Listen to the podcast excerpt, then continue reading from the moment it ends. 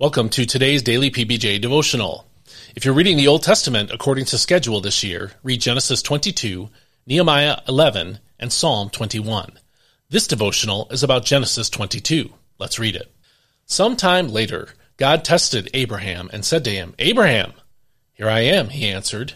Take your son, God said, your only son Isaac, whom you love, and go to the land of Moriah. Offer him there as a burnt offering on one of the mountains, which I will show you.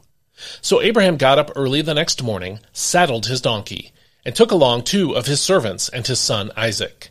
He split the wood for a burnt offering, and set out for the place God had designated. On the third day, Abraham looked up and saw the place in the distance. Stay here with the donkey, Abraham told his servants. The boy and I will go over there to worship, and then we will return to you. Abraham took the wood for the burnt offering and placed it on his son Isaac. He himself carried the fire and the sacrificial knife. And the two of them walked on together. Then Isaac said to his father Abraham, My father? Here I am, my son, he replied. The fire and the wood are here, said Isaac. But where is the lamb for the burnt offering? Abraham answered, God himself will provide the lamb for the burnt offering, my son. And the two walked on together.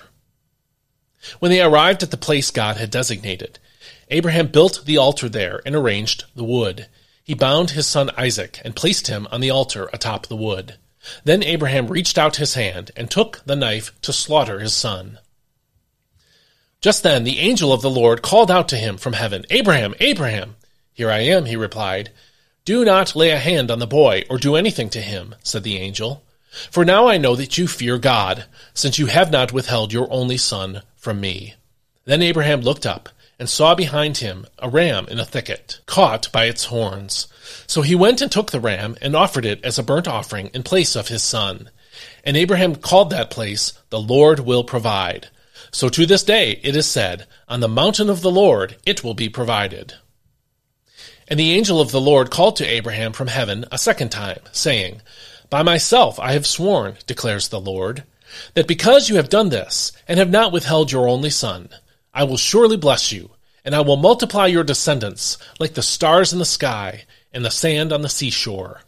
Your descendants will possess the gates of their enemies, and through your offspring all nations of the earth will be blessed, because you have obeyed my voice.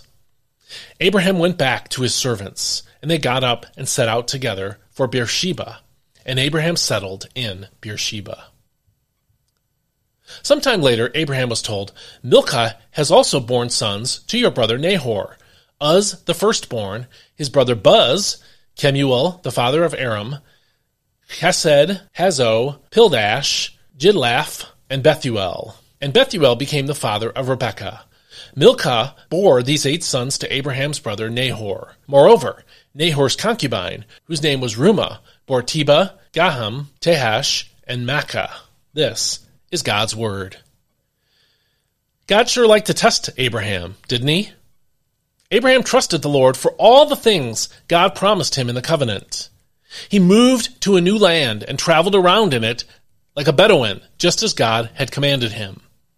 Abraham received the wealth God promised him quickly and easily. However, he and Sarah waited for years for what they really wanted the promised heir, Isaac, to be born. Now that Isaac was alive and growing up, Abraham must have been filled with thanks and happiness each day. That is, until God told him to kill Isaac here in Genesis 22. After testing Abraham and Sarah's faith by making them wait for Isaac, he would now test Abraham's faith by commanding him to do the hardest thing imaginable.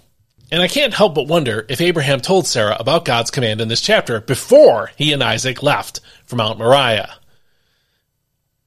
But anyway, the test that Abraham received in this chapter was a test of his heart. As much as he loved Isaac, would he fear God more? Although he did not understand what God's plan was in this chapter, Abraham followed God's commands quickly, according to verse 3, which says he got up early the next morning. And Abraham followed them completely, right up to the point where God stopped him from taking Isaac's life. God knew that Abraham would obey before he issued the command to kill Isaac. So why put Abraham and Isaac through this emotional wringer if God already knew what the outcome would be? Why did God test Abraham so often and so painfully throughout Abraham's life? Well, one answer is that God wanted to set an example for Isaac, Jacob, and everyone else in the nation of Israel to follow. God's people would face many choices to obey God's commands thoroughly and unconditionally. They would have to wait to inherit the promised land, just as Abraham had to wait for Isaac to be born. They would have to choose between loving what God gave them and loving God, just as Abraham had to do in this chapter. Have you ever had to risk losing or actually lose someone or something you love in order to be obedient to God?